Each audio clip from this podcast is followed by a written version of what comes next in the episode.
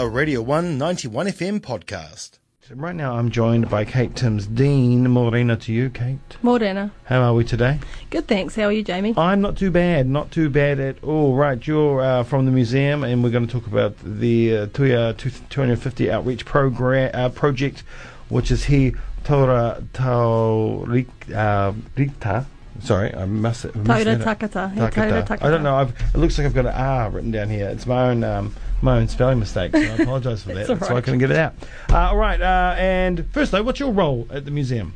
Um, so, kia ora koutou. I'm uh, the education manager over at Otago Museum, and I've been there for about just coming up to five years. Mm-hmm. Mm-hmm. Nice. Nice. So you're in charge of all the education programs, I assume. Yes, yes. So we have a LEOTC contract, learning experiences outside the classroom contract with the Ministry of Education, Mm-hmm. and um, so we deliver uh, some funded programs from the ministry to schools. Yeah. Yeah. Nice. Nice. Um, and what specifically is this project?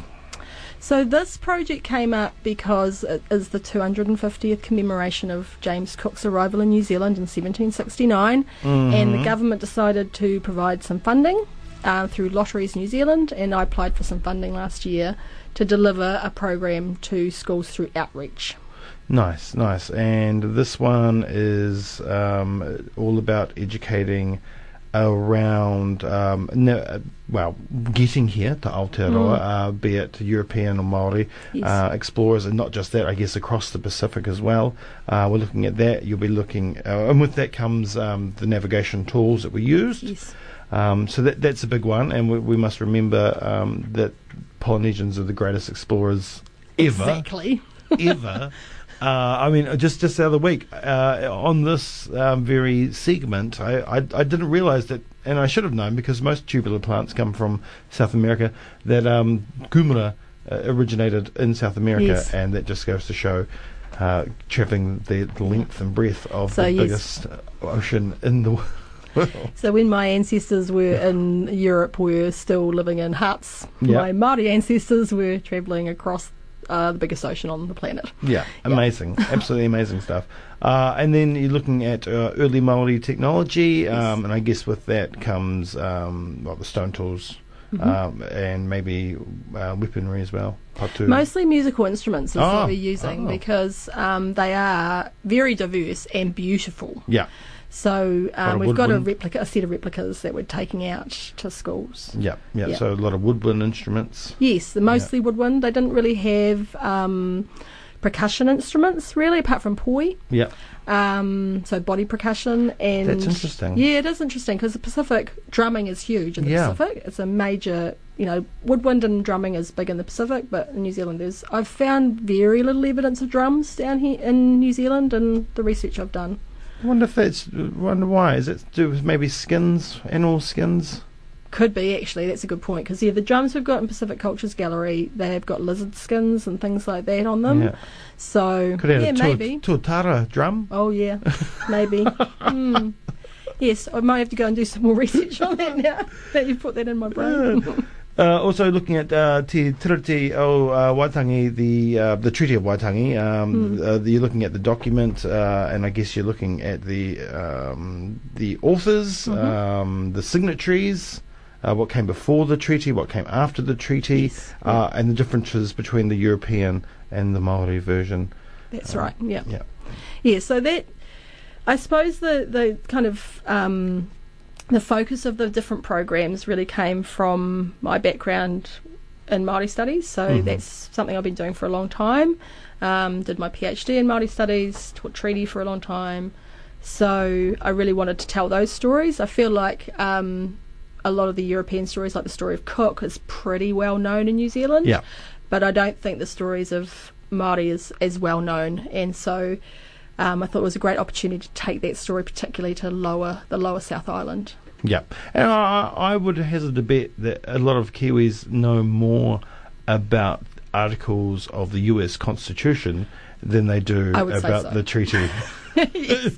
Yeah, particularly the Second Amendment, which comes up a lot in the, in the, in the news. But yes, but Yeah. it's a sad fact and It it's a is. Mm. sad reality. Uh, I mean, the thing itself was lost for how many years? a long time. Yeah, Yeah. that's why it's, it was such a funny shape because it was eaten by rats in the basement of Government House. yeah, yeah, Yeah. So Sounds right, actually. yeah. Rats and uh, Yeah, and Government House. Um, I'm, and we're also going to be looking at uh, human impact on Aotearoa, on Yeah. the fauna, uh, fauna and f- flora, of course. Um, not just uh, Europeans bringing in Hmm. rabbits and possum, but our Maori as well with the Maori rat hmm uh, and uh, the kuri as well. I guess the d- Maori dog. Yes. So we wanted, I really wanted to bring in a biodiversity program because um, I think just, you know, the general global environment at the moment, it's really important we think about our biodiversity. Mm-hmm. And I really wanted to give it opportunity for kids to be thinking about particularly things like arthropods, so insects, because they su- play such an important part in our food chain. Mm-hmm. So that was um, bringing that aspect in. So with that part, we do a bug a bug hunt basically. Nice. They do a bug census on their school grounds. They also do bird watching and and we do some we put out tracking tunnels so they can see what sort of predators or other things might be around at night time Yeah. and get try to get a really good idea about the school as a as an actual ecosystem rather than a place where people go to learn stuff. Yeah, I think a lot of schools, especially in urban Dunedin, would be surprised at what comes onto their grounds at night time. Yeah, and we've done a lot of those. That's Yeah. actually of the of the four programs in the set. The two that have been the most popular have been the astronomy program Yeah. and that one, the Yeah. human impact program. Yeah, and then the astronomy one, you've taken the Star Lab around, which is Yeah. portable. So this is the one of the other things. It all the money also gave us the opportunity to buy a whole lot of new kit. Yes. um, which is which was exciting. So we've had Starlab for probably about twenty years, from what I can tell from looking through old documents and stuff. And it is pretty old. Yeah. It has the old, you know, you walk it, you crawl in through a little, um, like a little tube tunnel. so really good if you're five or six, not so great if you're eighty. um, you know, so there's some limitations, and it's it's been well used. So it's got a few holes in it, a few permanent stars. Yeah, yeah, yeah. Um, so we got a new, we brought a new dome. It's much bigger than the old one, so we can fit 50 people on it. In Wow, it, wow. it's got a earlock to go in, so you kind of just slide on in, so it's um, a little bit easier for the older people to get inside. yeah, so yeah. Um, we also bought telescopes, um, and we bought some VR headsets, and we've made Ooh. a VR. Um, the developers made a rendering of what it's like on a waka. So you're on board the waka, Wow. you can see the stars.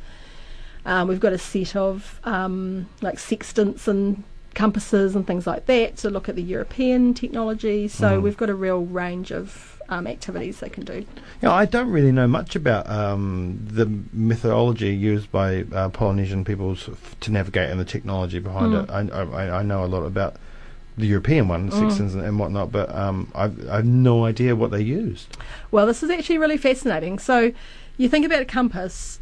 When you use a compass, um, the little arrow will show you which way is north, right? And, Yeah. and so the compass is the the arrow inside the compass. I don't know the technical term for it. Sorry, is the indicator that you're using to follow your direction, right? Mhm. Um, with Maori, they actually used their whole waka was like the needle of the compass. So along the front of the waka, they'd have little markers, and at night time, they'd use them to, to track the rising and setting of stars and planets.